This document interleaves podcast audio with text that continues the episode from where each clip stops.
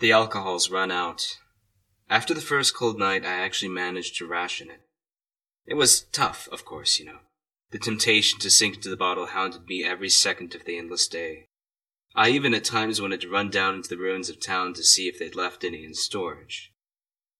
Considering what happened to them, I'm guessing not. Anyone who saw their doom looming on the horizon would have sunk deeper into the swill than I ever could have. Plus, it's cold out there. Chilly up here too, but not nearly as bad. I can actually feel my skin, for one. Uh, last time I crossed the barrier, I just thank heaven I didn't have to gnaw that finger off. Plus, we've seen them. They told me there would be grave consequences for our misstep, but I couldn't have imagined anything as terrible as that. Organs beating on the outside of their melted skin, eyes everywhere, unblinking. The second I caught a glimpse of the thing shimming its way up the hill, I, I closed my eyes and imagined that the sound of its jaws scraping against the snow was nothing more than the movement of glaciers. Giant hunks of ice as unfeeling as I hoped that monstrosity to be. It sat near me for a while, staring. Can a thing with no working mind be said to stare? I, I suppose. The eyes looked at me, they, they bore holes into my skin. Even with my eyelids closed, I could still see the red everywhere, gushing. How the thing hadn't bled to death was anyone's guess. Then again, such nonsense was just as evil and improbable as their creation, and yet here they were. After a few hours, the thing shimmied away to town. Had it sought to devour me? Maybe. Such an abomination probably would, wouldn't it? Every instinct in my body dreaded it, with its long, sickle talons, with its viscera and unending supply of blood. It defied a certain sort of logic that had kept our ancestors safe among the stars, that had kept me safe here. Plus, there was still something recognizably human about it. I'd never been much for dissecting cadavers, but I'd read the old anatomy charts at school, and these hunks of meat matched human anatomy more than any animal fodder. So it wanted me to join, to give of my flesh to the mindless cadaver pile. Yes, that that was obviously it. Whatever life I had was to be carved away by this thing if only I had it inscribed the circle to perfection. I had to give myself credit for that, didn't I? The instructions had been awfully esoteric and difficult to transcribe into an actual tongue. It was even harder to figure out what they were referencing. Uh, eight pounds of turmeric, four tears from a single eye, and an unflinching desire to live. That, that last one was the hardest one to figure out. Sure, we had that desire folded straight into our DNA, but was that it? Was that enough for me to be able to accept a life in this hellscape? No, obviously not. What had I clung to? I didn't have family here, no friends either. They'd been picked up in the Blood Knights, made one with the red. Was it my luxuries? Uh, they were to run out soon, too. Was I at peace? No. If I was, then I wouldn't have to confront the desire in the first place. In the end, I determined that I was just desperately narcissistic, unable and unwilling to sacrifice myself to the whole, whatever that whole was going to be. I'd struck out for the job alone, they fired me alone, I found the tome alone. I read it to myself and no one else. On the eve of Armageddon, I abandoned my fellow humans to drink. Alone, not even at a bar, letting a raucous song swing us to our deaths. I couldn't even muster up the humility to embrace that until the last second, where I would scamper off to my hideout. No, I was obsessed with myself, and that would give me my protection.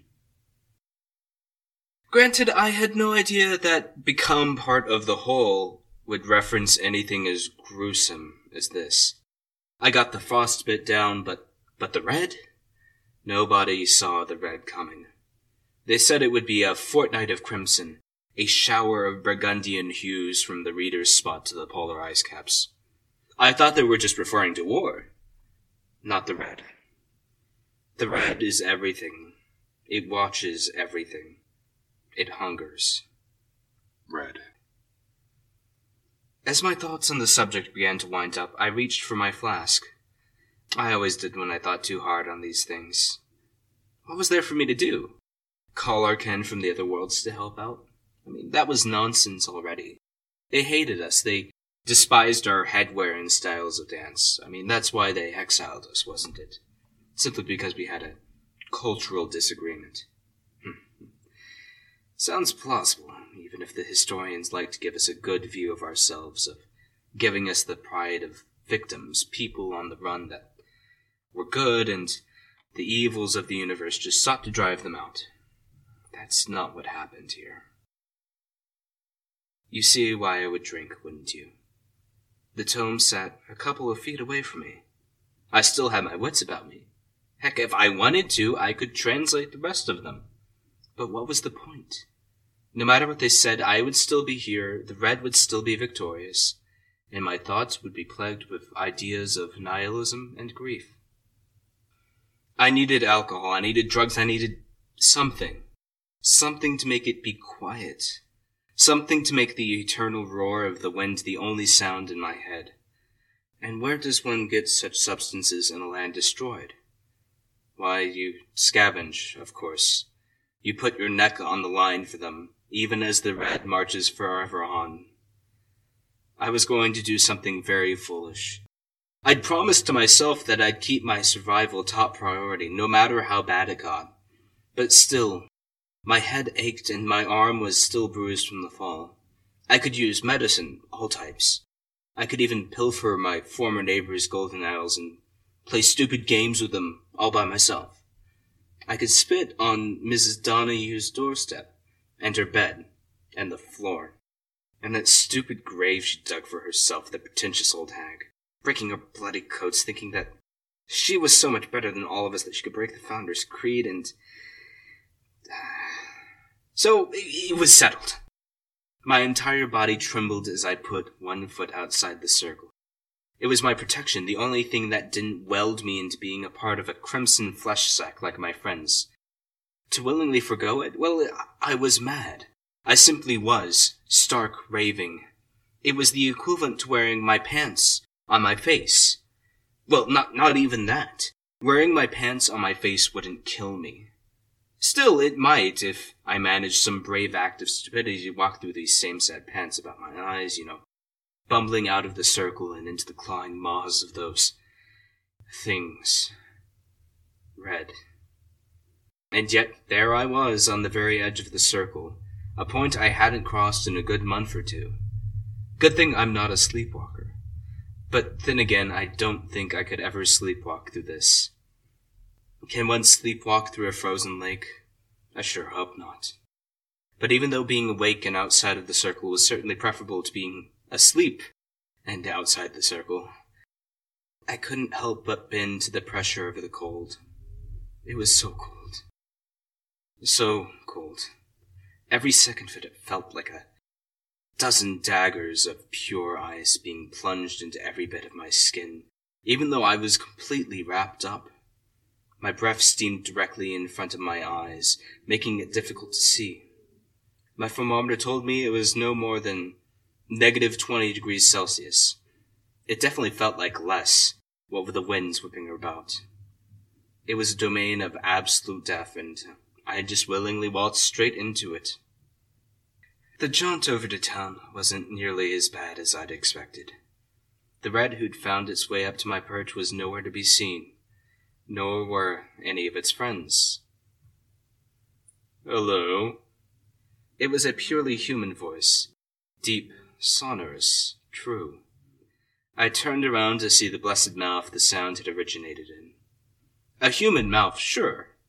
A human voice, sure. But not a human. Red. The mouth was not where it was supposed to be. Around it hung viscera that I couldn't name. Maybe a spleen, a lung, liver. All not where they should be. All from different people. Some warped, some damaged, but all red and all radiating heat. If you're looking to kill me, demon, I'm out of the circle. Do it quick, please. The thing laughed, rich and terrible. I nearly gagged as I saw the organs swirl before my eyes. I wanted to close my eyes, but this thing. No. I would spare them. And yet, even through the darkness, I could feel a little heat, see a tiny tinge of red. Come on, then, kill me. Sever my head with your claws, then carve my mouth out to join with your others. I continued. The thing laughed again. In the darkness, I could still hear the wet, squishy slaps of flesh pressing against flesh in ways it was never intended to. I tried imagining it as a very large and squishy block of cheese. This surprisingly killed most of my nausea. I still didn't open my eyes, of course. I was never going to do that. Kill me! I tried to scream, but it fell out of my mouth as a strong whimper. The cold, it, it was so cold. We are not going to kill you, the thing said. We kill when we are hungry. The contract broke the hunger. I don't trust you. Why not? This you. What even are you? You devour my kind and form them into these. these skin puppets. Why should I trust you? Ever? Fine then. The one who thinks themselves safe from the contract never bothered to consider it, or even read it. Even still, we will not harm you.